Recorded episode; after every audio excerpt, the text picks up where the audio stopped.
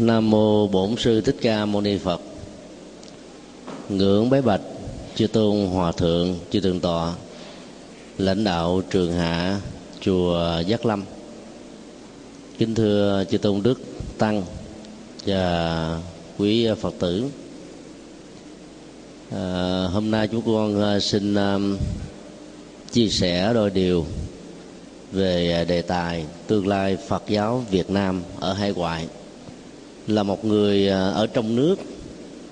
mà dám làm bàn về à, tương lai của Phật giáo Việt Nam hải ngoại đó đôi lúc nó trở thành là chủ quan. Nhưng với tư cách là người đã từng à, có được duyên mai đến Hoa Kỳ bốn lần, mỗi lần hai tháng rưỡi và đến Úc Châu hai lần, mỗi lần cũng với thời gian tương tự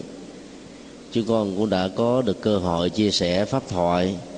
ở gần à, 100 ngôi chùa khác nhau, thực thuộc nhiều à, giáo hội khác nhau.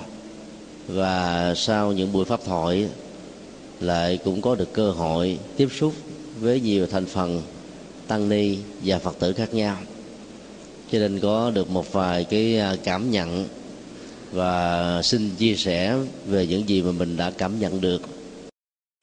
à, xin đừng quan niệm ờ, xem ờ, những chia sẻ này là một phê phán hay à, là một cái bất đồng về quan điểm mà người chia sẻ chỉ đơn thuần làm công việc phân tích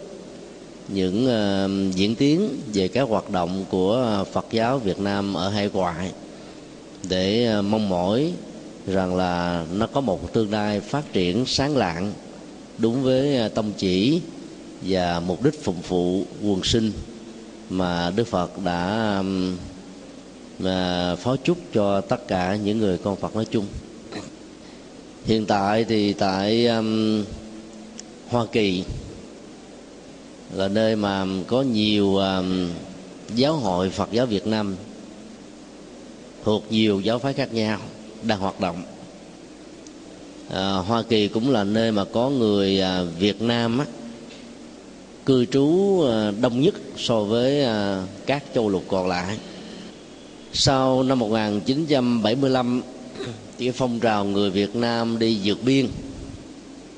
Nó trở thành như là một cái hiện tượng. Và nhờ à, vào cái hiện tượng đó đó mà người Việt Nam đã có mặt khắp nơi trên thế giới. Số lượng đó gần đến cả 3 triệu người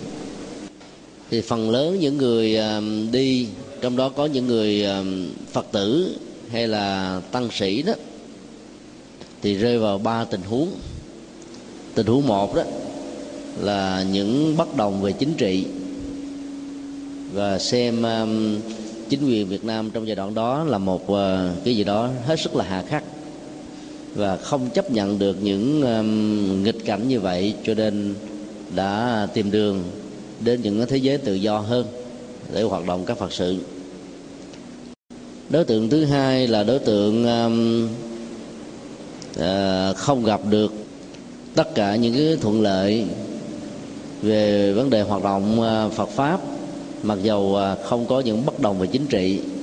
nhưng cảm thấy là không có tương lai cho việc tu học ở trong nước. Do đó cũng trở thành là những người từ bỏ quê hương để làm đạo ở một nơi rất là xa xôi. Đối tượng thứ ba là thuộc về um, vấn đề um, uh, phát tâm đi truyền bá.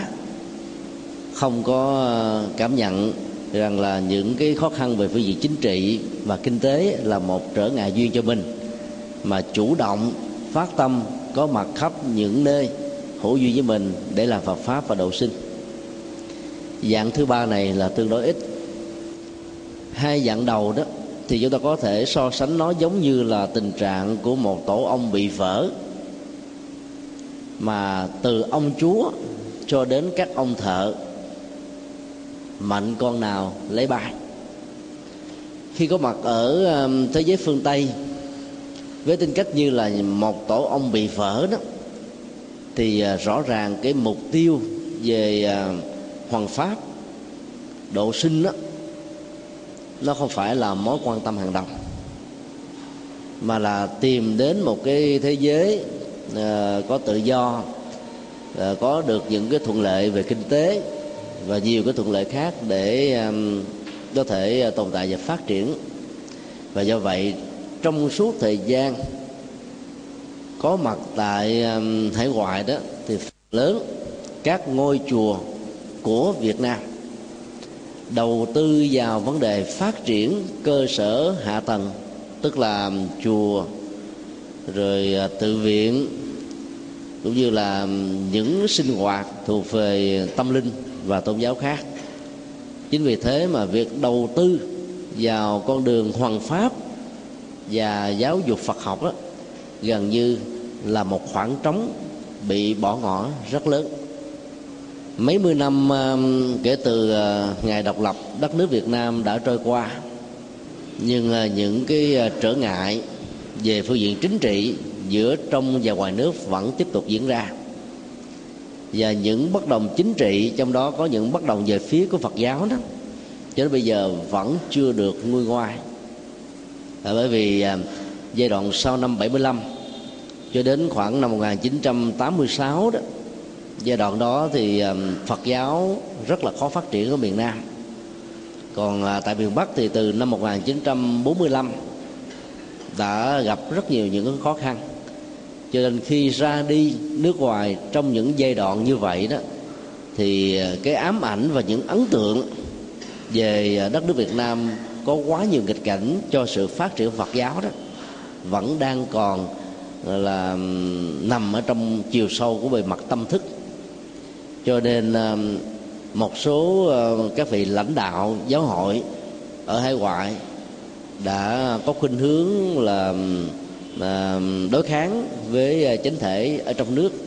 và xem đây như là một trong những cái phương tiện đấu tranh để tạo ra cái quyền uh, tự do tôn giáo và những cái quyền lợi chính trị khác. Do đó đã cư tuyệt và không có chủ trương là trở về nước và trong những chủ trương đó đó thì à, các vị lãnh đạo này cũng đã kêu gọi quần chúng phật tử của mình cũng không nên trở về việt nam. Vì theo quan điểm của những vị ấy,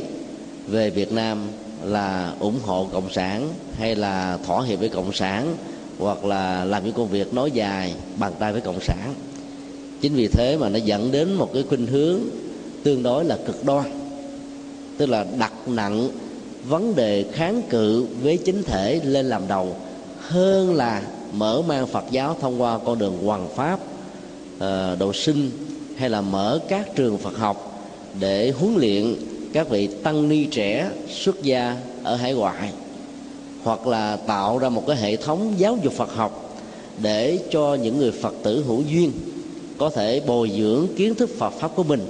trong một thế giới tự do để làm cho Phật giáo có thể sẵn danh và trở thành là sự lựa chọn tâm linh của quảng đại quần chúng Việt Nam ở những nơi mà người Việt Nam đang cư trú. Rất nhiều người Phật tử ở hải ngoại cho đến bây giờ vẫn còn ngộ nhận rằng các châu lục á, chỉ có giáo hội Phật giáo Việt Nam thống nhất. Hiện nay đó thì trong cộng đồng Việt Nam ở hải ngoại ta có khoảng um, 15 giáo hội khác nhau. Giáo hội Phật giáo Việt Nam thống nhất phát triển trong giai đoạn đầu là mạnh nhất sau năm 75 dần già cho đến bây giờ đó, trở thành là một giáo hội thiểu số. Là bởi vì à, cái khuynh hướng à, đấu tranh cực đoan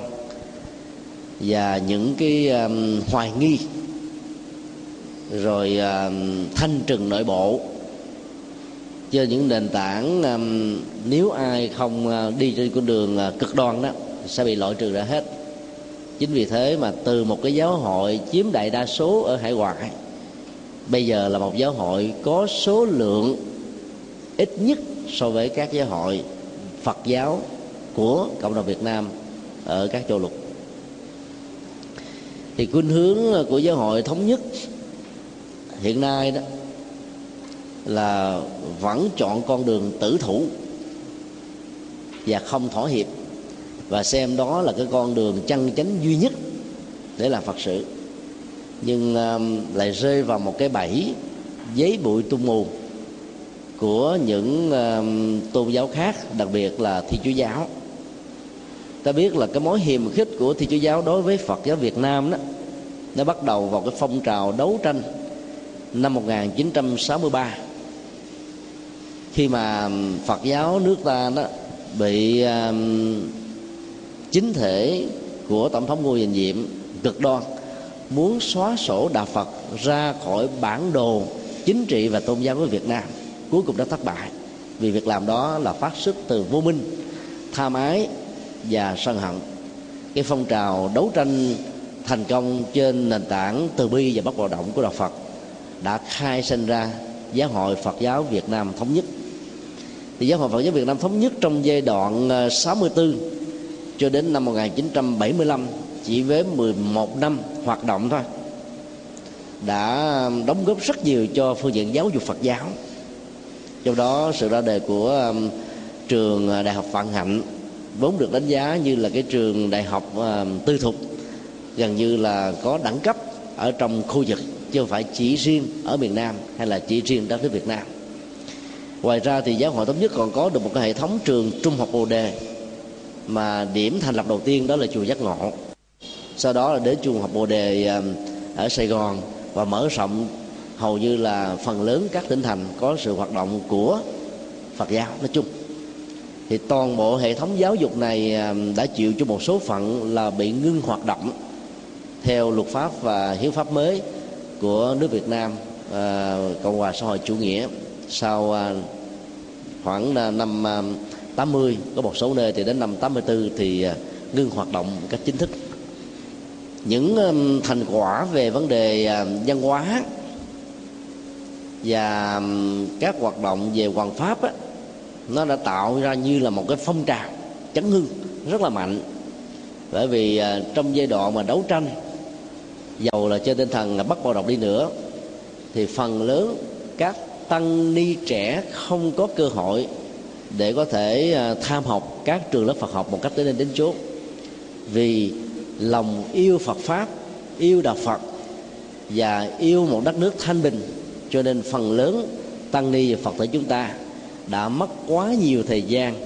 cho cái việc đòi quyền lợi chân chính về sự tồn tại và phát triển của đạo Phật dưới sự bảo hộ của luật pháp và sự công bằng xã hội nói chung. Sau à, năm 75 và đặc biệt là đến năm 1981 khi à, giáo hội Phật giáo Việt Nam được thành lập thì giáo hội Phật giáo Việt Nam thống nhất đã chính thức không được thừa nhận và không còn được hoạt động nữa. Và đây cũng là một cái um, um, dấu ấn lịch sử uh, quan trọng nhất đã tạo ra những biến cố vô cùng nghiêm trọng cho sự phát triển chung của Phật giáo Việt Nam ở trong nước cũng như là ở hải ngoại. Thì trong nước thì à, chúng ta thống nhất tất cả các giáo phái. Có người đánh giá sự thống nhất đó là một sự tiêu cực có người đánh giá sự thống nhất đó là một sự tích cực. Tuy nhiên á, tích cực hay là tiêu cực thì chúng ta phải dựa vào cái bối cảnh lịch sử nơi mà nó ra đề. Vì trong thời điểm đó ta không có một sự lựa chọn khác và sự lựa chọn này đó cho đến bây giờ đó nó trở thành dần già định hình như là một sự tích cực. Nhờ đó mà các cái chính sách chủ trương của giáo hội toàn quốc được các ban trị sự tỉnh hội à, trong 55 tỉnh thành đó à, tiếp ứng và phổ biến như là một cái kế sách phát triển cho Phật giáo nói chung. Nhưng à, trong giai đoạn mà nó được hình thành đó thì à, rõ ràng nó có rất nhiều vấn đề tế trị mà việc phân tích hay là lạm mặt về nó không phải là một điều hay. À, trở lại vấn đề của giáo hội Phật giáo Việt Nam thống nhất ở hải ngoại thì ta thấy là lúc đầu những đấu tranh và những cái đòi hỏi về vấn đề um, tạo điều kiện cho Phật giáo được phát triển đó được xem như là chánh đáng. Nhưng dần già đó và nhất là trong khoảng 3 năm trở lại đây đó thì những uh,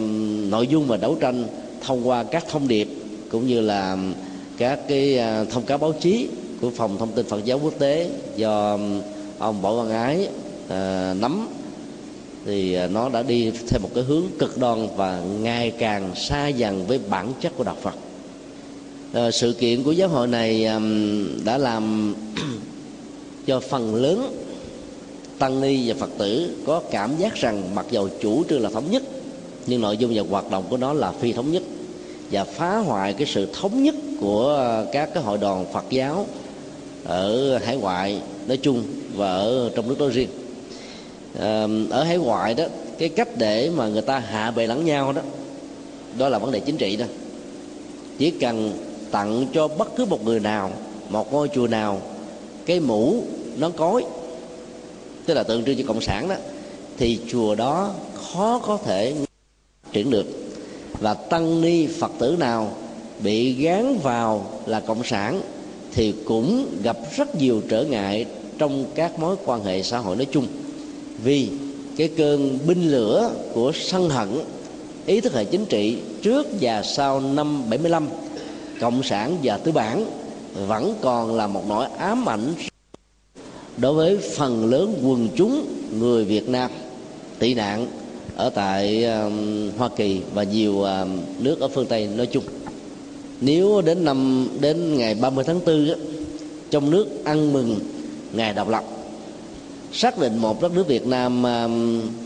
có được chủ quyền khỏi Hoa Kỳ thì ở hải ngoại rất nhiều các hội đoàn mà phần lớn gắn liền với chính thể Việt Nam Cộng Hòa đã từng làm cho Phật giáo điều đứng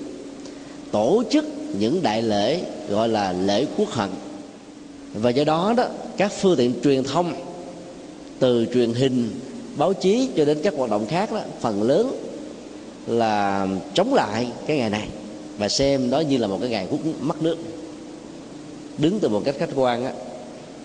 thì chúng ta không thể nói cái ngày 30 tháng 4 là mất nước. Vì đó là một ngày thống nhất. Đất nước Việt Nam à, trở thành là một còn chừng nào đó, nước Việt Nam rơi vào tay của một ngoại bang dầu ngoại bang đó là giúp đỡ cho Việt Nam, hay là thôn tính Việt Nam thì cái đó cũng được gọi là mất nước dưới nhiều hình thức khác nhau, theo định nghĩa và theo quan điểm chung của toàn thế giới. Do từ những cái quan niệm đó mà Phật giáo đó đã bị giấy bụi tung mù bằng những cái phương tiện và chính sách truyền thông của các đảng phái chính trị mà phần lớn là do người thi chúa giáo nắm. Rằng là nếu phật giáo không dấn thân vào chống cộng thì được xem là các hình thái cộng sản đang nằm dùng tại hải ngoại. Từ ước chế tâm lý đó mà một số vị đã phải giả vờ rằng là mình chống cộng, một số khác cực đoan bởi những hận thù trong quá khứ hay bởi những cái khó khăn trong quá khứ mà mình đã từng trải qua cho nên chưa có thể nguôi ngoai được trong lòng, dẫn đến tình trạng là chống một cách rất là cực đoan. Và điều đó đã làm cho phật giáo đi về một thiên hướng khó có thể hòa hợp lẫn nhau trong nội bộ của các giáo phái nói chung. Nhận thức được những cái à, đổ vỡ một cách rất là nghiêm trọng và to lớn, hòa thượng thích minh tâm ở pháp cũng là một trong à, các vị lãnh tụ của giáo hội thống nhất tại châu âu và là chủ tịch của hội thống nhất ở tại pháp, đã kêu gọi tất cả các giáo hội của người việt nam ở hải ngoại hãy vì mục đích phụng sự phật pháp, vì à, sự truyền bá những thông điệp của đạo phật, bỏ qua những điểm dị biệt, đến với nhau không bằng tinh thần hành chánh của giáo hội, mà là bằng cái việc làm thế nào để có thể hòa hợp với nhau như nước và lửa như ờ, sữa và nước? Để nhờ đó truyền bá đạo Phật cho biết bao nhiêu là thế hệ Việt Nam đang có những nhu cầu rất là bức thiết. Và kể từ khi um, chủ trương của um, hòa thượng được đưa vào um, hiện thực thông qua tổ chức của cái ngày lễ về nguồn lần đầu tiên tổ chức tại Canada ở chùa Pháp Vân thì lúc đó đó phòng thông tin Phật giáo thế giới của ông Võ Văn Ái đã lên tiếng một cách rất là nặng nề. Và sau đó là các cái thông điệp của hòa thượng thích quang độ à, thông qua giáo chỉ số 9 đã loại trừ và tái tra hết tất cả các thành viên giàu là lãnh đạo cao nhất của giáo hội thống nhất tham gia vào ngày lễ về nguồn.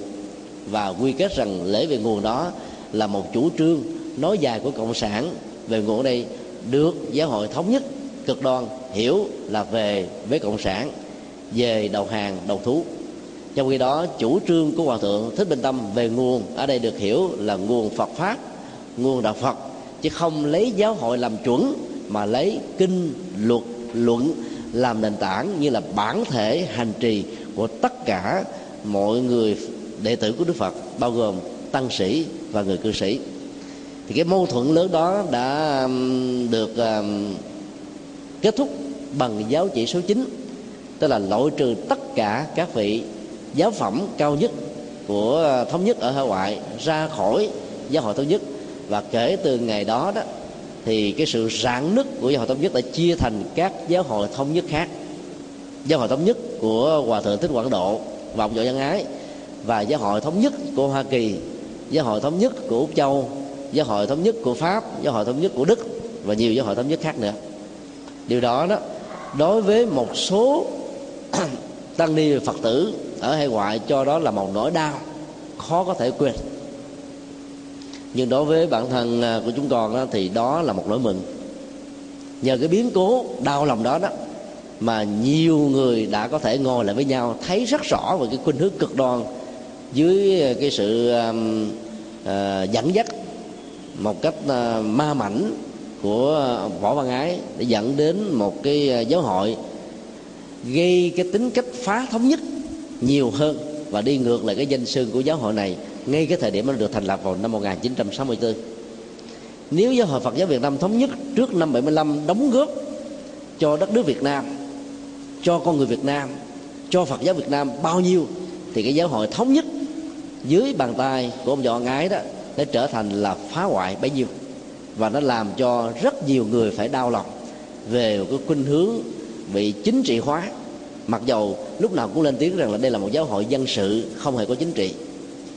Gọi là giáo hội dân sự, đó là một cái, nó khống cho vui. Tại vì bản chất của giáo hội này, bầu cử chỉ có hai, ba người, về ba người, quyết định hết toàn bộ. Có người phật tử nào được tham gia trong tiến trình bầu cử đâu mà gọi là dân sự. Gọi là giáo hội tăng sự vẫn còn chưa đúng nghĩa huống hồ gọi là giáo hội uh, dân sự. Và họ còn chủ trương rằng đây là một cái giáo hội truyền thống. Truyền thống là truyền thống với cái gì? Thứ nhất là nó đi ngược hoàn toàn với giáo hội thống nhất trước năm 75 cho nên so với truyền thống của giáo hội thống nhất nó cũng không xứng đáng. Và so với truyền thống của Phật giáo lại càng không xứng đáng nữa bởi vì Phật giáo là chủ trương truyền bá chánh pháp tức là Dhamma và truyền bá đạo đức tức là Vinaya. Cho tất cả mọi thành phần và xem cái thuận hay là nghịch trong các hoàn cảnh với những bối cảnh khác nhau đó là những cái mà chúng ta cần phải vượt qua. Chứ phải chờ khi nào đủ thuận duyên mới là phật sự. Khi nghịch duyên á thì chỉ có biết chống đối mà thôi. Và cái khuynh hướng của giáo hội thống nhất dưới uh, sự giật dây của ông võ ngái gần như là không hề đề cập đến vấn đề hoàng pháp lệ sinh. Và bất cứ ai không chống cộng thì được quy kết chụp mũ là cộng sản. Từ đó dẫn đến một sự nghi kỵ rất là lớn giữa những người con phật với nhau. Những năm trước khi hòa thượng thanh từ à, sang thuyết pháp tại hoa kỳ, thì giáo hội thống nhất này, không phải là toàn bộ giáo hội, mà một số vị cực đoan đã đứng ra biểu tình chống đối rất là mạnh. Trong khi đó, hòa thượng thanh từ trong nước và ngoài nước ai cũng đều biết là cái người không hề tham gia giáo hội trước năm 75 mặc dù là đệ tử lớn của hòa thượng thiện hoa, viện trưởng viện hoa đạo nhưng hòa thượng thanh từ cũng là người không tham gia với giáo hội thống nhất. Sau năm 75 hòa thượng thanh từ cũng không hề tham gia với giáo hội phật giáo việt nam. Hòa thượng đi về pháp môn và đây là pháp môn thiền. Ấy thế mà ra hải ngoại thì hòa thượng được xem là đại cộng sản, là tai sai cho cộng sản, vì rất nhiều người ở hải ngoại suy nghĩ lập luận một cách rất thiển cận rằng tại sao hòa thượng thích truyền quang, hòa thượng thích quảng độ, nhiều vị khác của giáo hội thống nhất bị quản thúc, bị cầm tù? Trong khi đó, hòa thượng thích thanh từ lại có thể, gọi là, dẫn dưng đi đây đó thuyết pháp giảng kinh, thành lập các tự viện ở trong nước. Như vậy, nếu không phải là cộng sản thì làm sao được cộng sản ưu đãi đến thế?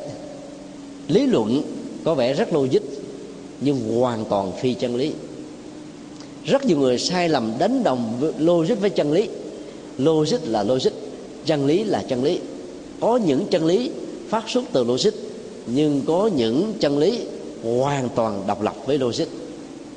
Do đó, chúng ta thấy rất rõ việc kháng cự lại với chế độ hiện hành. Theo quy định của hiến pháp là một tội phạm. Ai kháng cự với hiến pháp và với các hoạt động của chính phủ thì có thể bị cầm tù hoặc là quản thúc dưới hình thức khác nhau còn ai không kháng cự thì không bị rơi vào những hoàn cảnh như thế. Cho nên không thể nói những người không kháng cự, không bị quy tội trách nhiệm hình sự là những người theo cộng sản được. Phật giáo khuyên chúng ta là làm đạo độc lập với các hình thái chính trị. Dưới biến cố chính trị nào, với hoàn cảnh gì, ta vẫn phải tiếp tục làm các phật sự mà không cần phải là lực lượng đối đầu với các chính thể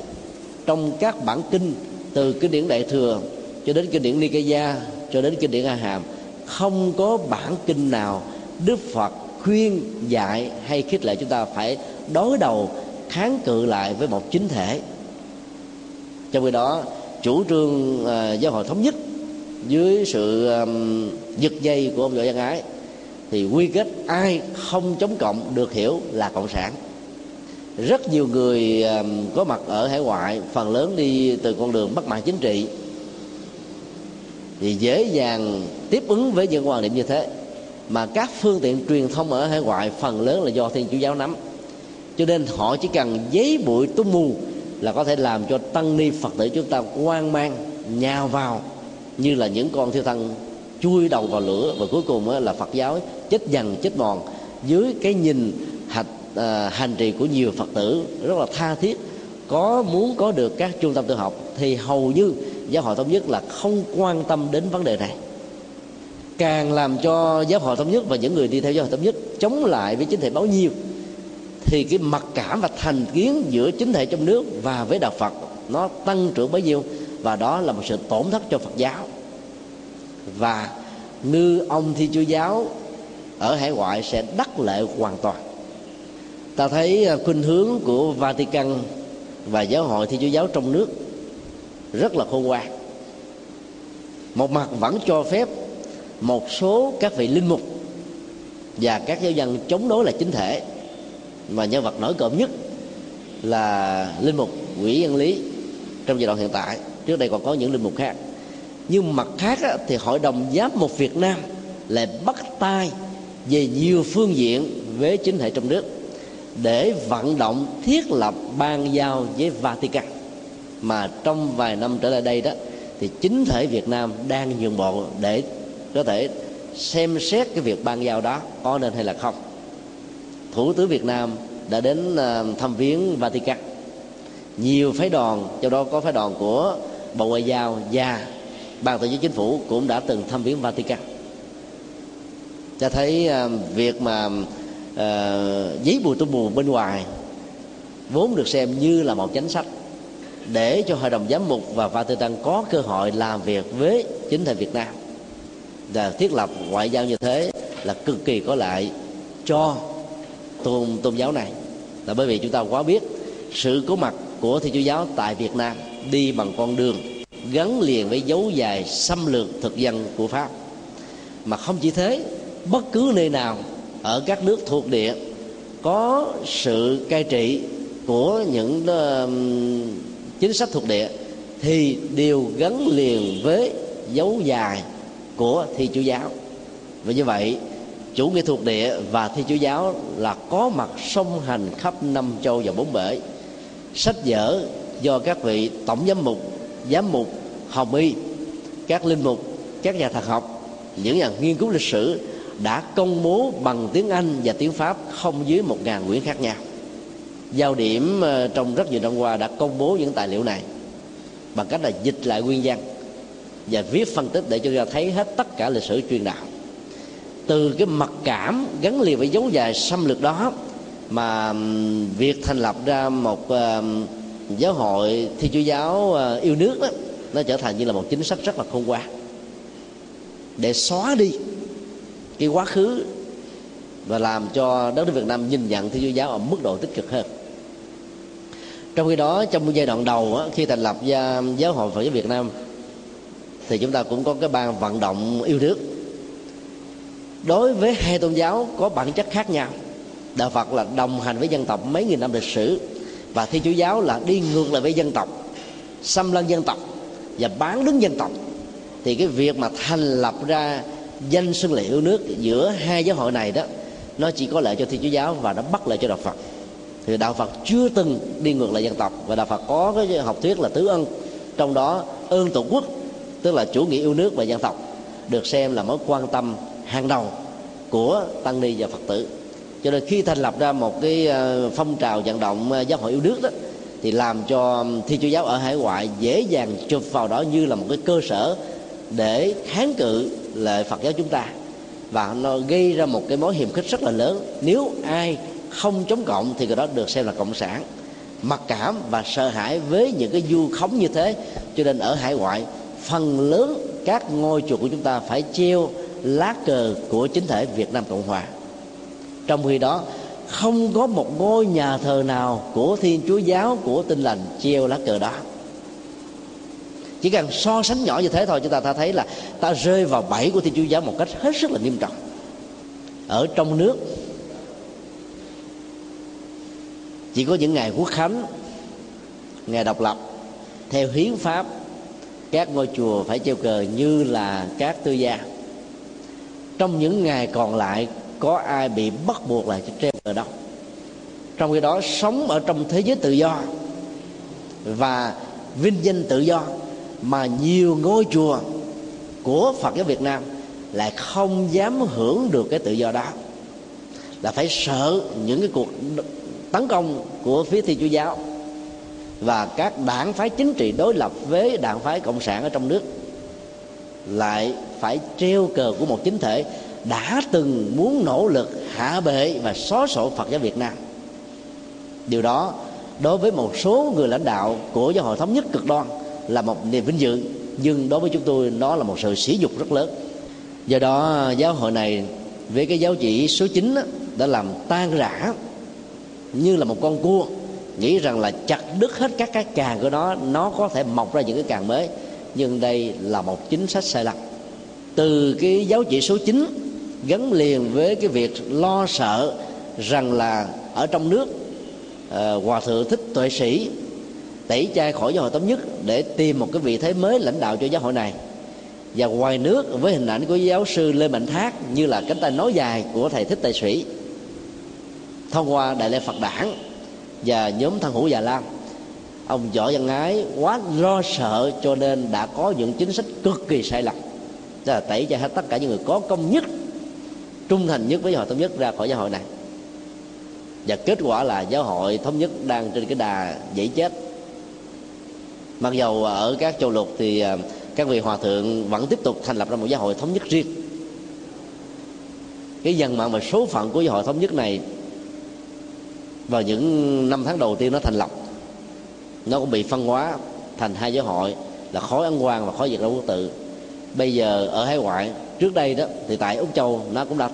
phân hóa thành hai giáo hội thống nhất.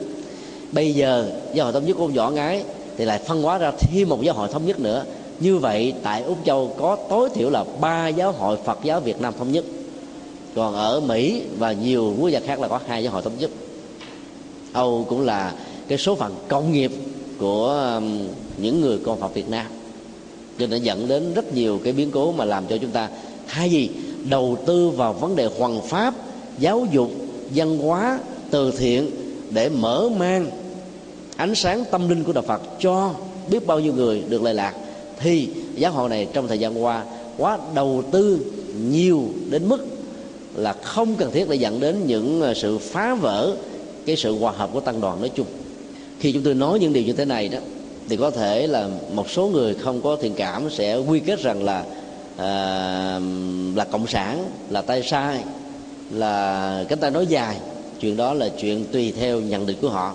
Còn ở đây việc chúng con nhận xét là nhận xét một cách khách quan và chỉ phản ánh từ cái cái nhìn là làm sao để cho bản thể hòa hợp theo chủ sướng và những lời dạy của Đức Phật trong các kinh điển các được tôn trọng ở mức độ cao nhất. Và con đường hoàn pháp lệ sinh phải được xem là tông chỉ và mối quan tâm hàng đầu chứ không phải là các hoạt động gắn liền với chính sự mà cứ nhân danh là Phật giáo. Rồi cuối cùng làm cho biết bao nhiêu người hiểu sai về đạo Phật là một đạo hiếu chiến ta có quyền đòi hỏi nhà nước thay đổi chính sách này, chính sách nọ. Nhưng việc thay đổi hay không nó thuộc về cái quan điểm của cái đảng cai trị và lãnh đạo. Ta không thể nào can thiệp một cách trực tiếp được. Thời đại của đức phật đức phật cũng có rất nhiều điều thấy các chính thể của 16 nước liên bang là không phù hợp với phát triển. Đức phật cũng chưa từng can thiệp vào các chính thể đó. Đức phật dạy hình của một vị vua chân chính một vị vua lý tưởng được gọi là chuyển lên thánh vương. Mười vương cấp như là một cái nghệ thuật quản trị một quốc gia, chân chính để cho tất cả một người dân được phát triển, xã hội được dân chủ, công bằng, phát triển tốt. Còn các chính thể, các vị cầm cân nấy mực có theo đức phật không chuyện hoàn toàn khác. Ngay cả a xà thế, quy phật mà có nghe theo đức phật đâu, ông vẫn cắt quân đi đánh nước này, nước nọ, cơ mà và ngay cả ông thôn tính luôn. Vua ba tư nặc và nhiều vị vua um, đã đệ tử đức phật vẫn còn đem buôn đánh chỗ này chỗ nọ. Đức phật vẫn trở thành là bất lực hoàn toàn trước những thế lực chính trị như thế. Ngay cả đối với trong nội bộ gia tộc của đức phật, việc vua tỳ lưu ly vì ôm cái mối hận thù, dòng họ thích ca, gọi là chơi trác với uh, vua ba tư nặc tức là cha ruột của mình. Mà tỳ lưu ly đã vô hiệu hóa xóa ngôi vua ba tư nặc để đem quân bình phạt giết hết tất cả dân tộc của dòng họ thích ca. Đức phật đã nhiều lần can gián và ngài cũng hoàn toàn bị thất bại cơ mà. Cho nên đối với vấn đề chính trị nó thuộc về các đảng phái nó thuộc về cái cộng nghiệp của một giai đoạn của một dân tộc là những nhà tâm linh. Ta được khích lệ, có những lời à,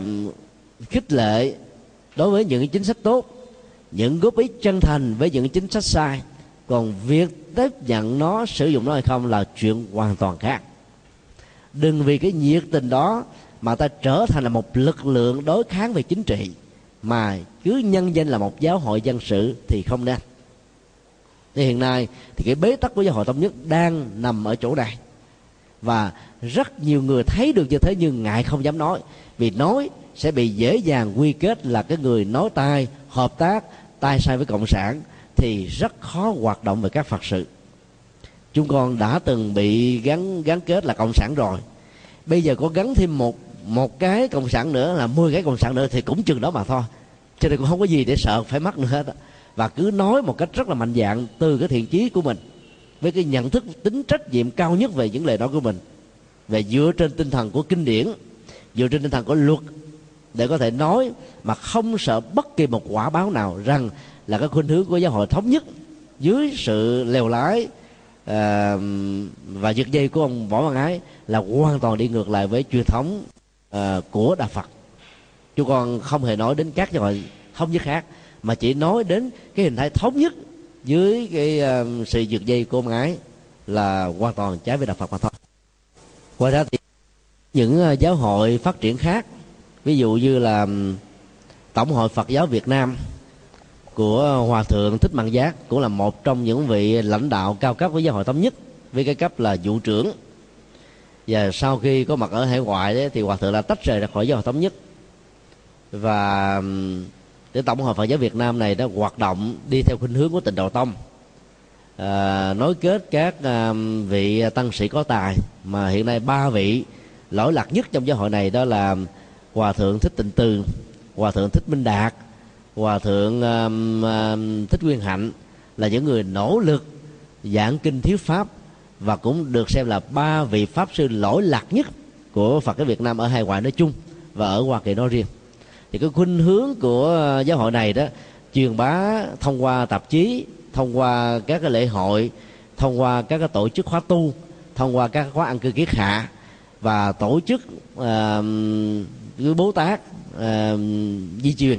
Cứ mỗi một kỳ bố tát á, tổ chức ở chùa a luân lưu luân phiên ở những cái chùa khác.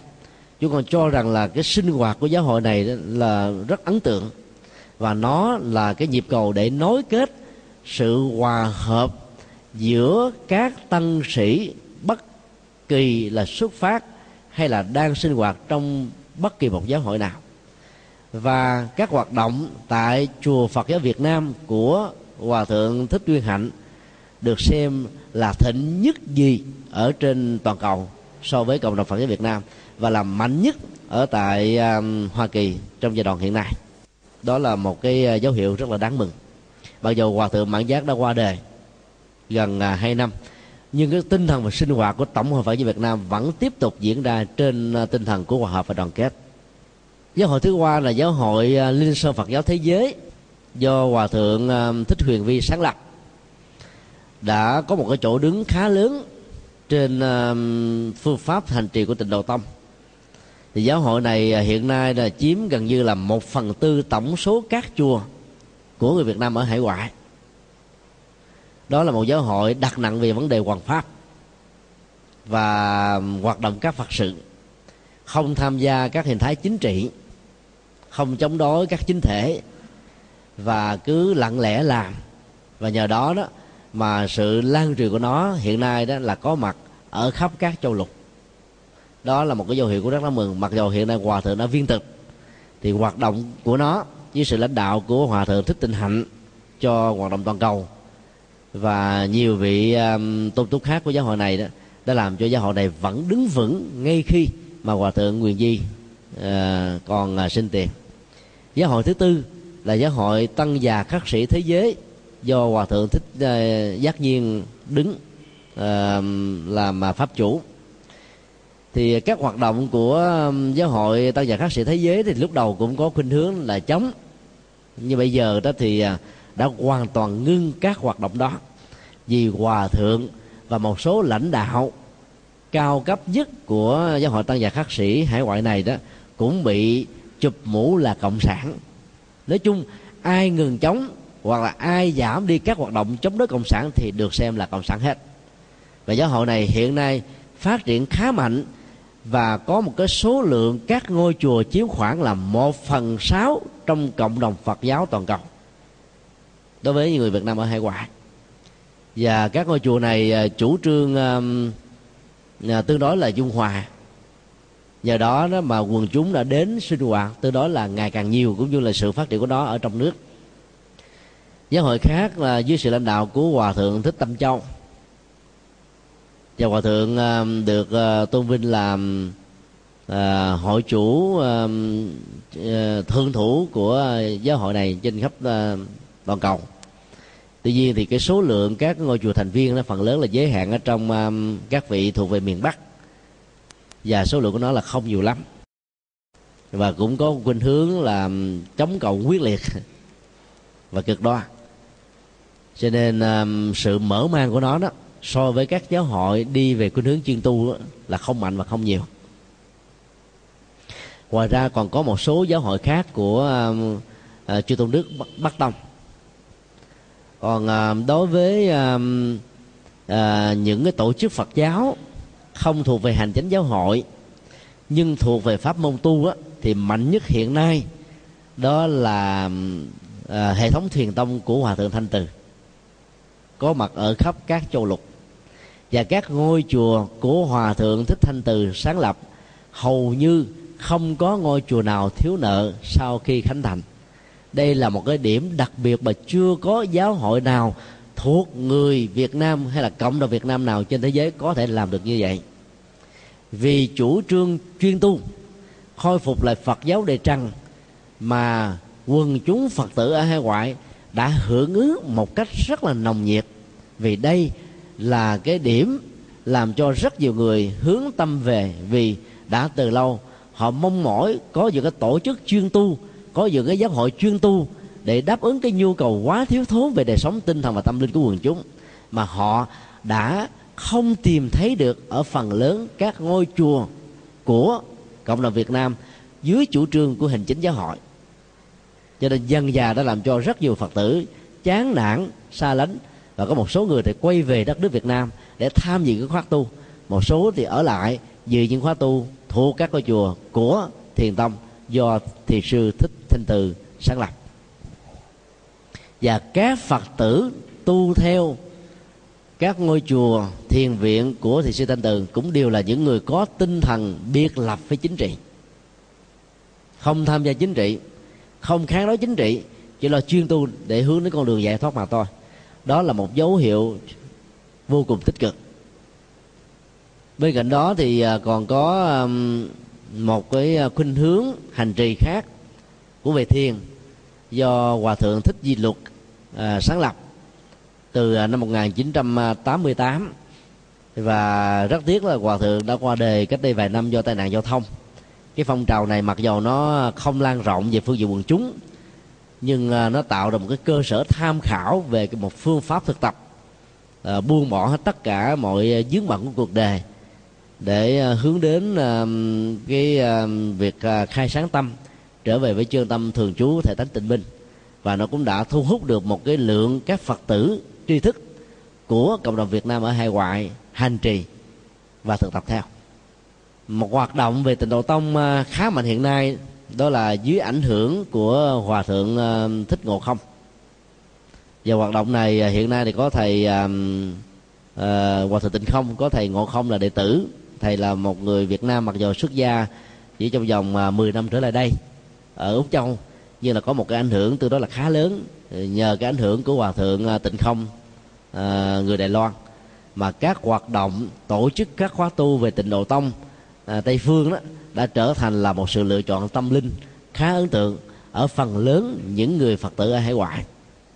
Sở dĩ cái phong trào tịnh độ tông này để được mạnh đó là nhờ vào cái ảnh hưởng của tịnh độ tông ở chùa Hoàng Pháp ở Việt Nam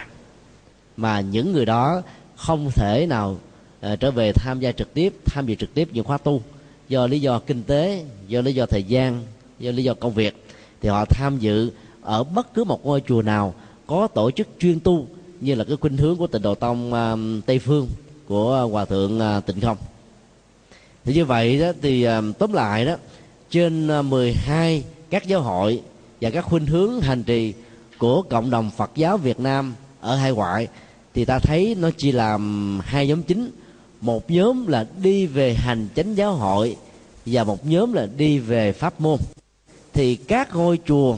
và các giáo hội đi về hành chánh á, ta thấy là cái sự phát triển của nó chỉ đáp ứng được một phần thiểu số những người cực đoan. Có những cái khuynh hướng chống đối với chính thể Việt Nam hiện tại. Và có một cái hướng là à, chống đối bất cứ một vị hòa thượng nào ni trưởng nào thượng tọa ni sư đại đức tăng ni và phật tử nào không có khuynh hướng chống cộng. Đều bị liệt vào là tranh trách cộng sản tuy nhiên, nói như thế không có nghĩa là quơ được có nắm. Vẫn có rất nhiều các vị lãnh đạo trong các giáo hội thống nhất, trong các giáo hội khác. Không có cái nhìn cực đoan, có cái nhìn dung thông. Cho nên tạo điều kiện cho tăng ni xuất thân từ Việt Nam sang Hoa Kỳ hoặc là các nước khác. Có cơ hội thuận lợi thiếu pháp, giảng kinh, mở các khóa tu, vận động xây chùa về từ thiện, phát triển cho các phật sự ở Việt Nam đó là những sự ủng hộ, công khai hoặc có thể là thầm lặng một cách rất là đáng trân trọng và quý báu. Nhờ đó mà sự giao lưu giữa trong nước và nước ngoài với nhiều cái sức ép khác nhau của nhiều cái ờ, sự chống đối khác nhau vẫn được nghiễm nhiên diễn ra trong phần lớn các ngôi chùa này. Cho nên chúng ta thấy là bên cạnh một số các phần tử cực đoan ở trong các giáo hội của Phật giáo vẫn còn có rất nhiều người mà rất may mắn thay. Đại đa số là những con người thoáng rộng, có tầm nhìn xa, có hiểu biết thoáng, có tâm rộng lượng, có tinh thần vô ngã, có trái tim vị tha, và có một cái nhìn làm sao để nối kết trong và ngoài nước để phát triển cho Phật giáo Việt Nam nói chung. Theo chúng con á, thì cái việc mà phát triển tinh thần của giáo hội dưới hình thức tôn vinh Phật pháp có ý nghĩa quan trọng hơn nhiều dưới hình thức là tôn vinh một giáo hội. Giáo hội là tạm thời. Nó ra đời trong những bối cảnh lịch sử khác nhau. Nhưng phật giáo là muôn đề giáo hội có thể đi đúng tâm chỉ của đạo phật,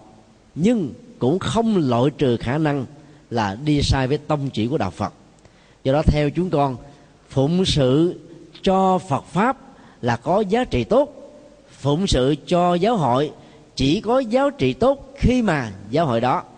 là đi đúng tinh thần của đạo phật. Còn nếu giáo hội đó với sự lèo lái của một bất cứ một nhân vật nào, dù là với một danh xưng nào, nếu không đúng tinh thần của đạo phật, thì cũng không nên vì thế mà mù quáng mà tin theo. Vì đạo phật đã từng dạy chúng ta là không nên vội tin bất cứ một điều gì chỉ vì điều đó được thầy của mình truyền bá. Bởi vì đức phật đã nhìn thấy rất rõ, có rất nhiều người, có thần tượng cá nhân dẫn đến một cái chủ nghĩa cá nhân. Và thân tượng một người nào đó mà đi theo mà không lấy đạo phật làm tông chỉ thì có thể rơi vào cái tình trạng nếu tông chỉ đó sai lầm thì toàn bộ con đường đi theo đó là mất hết các ý nghĩa của sự hành trì và tu tập. Do đó, việc phát triển phật giáo ở hải ngoại hay là ở trong nước theo chúng con nên dựa theo tinh thần của pháp môn ta có rất nhiều pháp môn trong truyền thống. Pháp môn thiền, vipassana. Pháp môn thiền, tứ niệm xứ.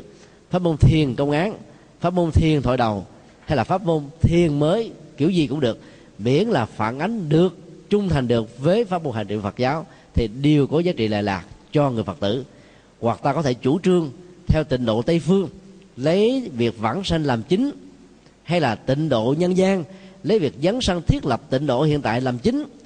hoặc là tịnh độ thông qua giáo dục, hoằng pháp lệ sinh với nhiều hình thức khác nhau. Thì tông chỉ nào, miễn đi đúng với truyền thống của đạo Phật, vẫn được xem là một sự đáng khích lệ để hành trì.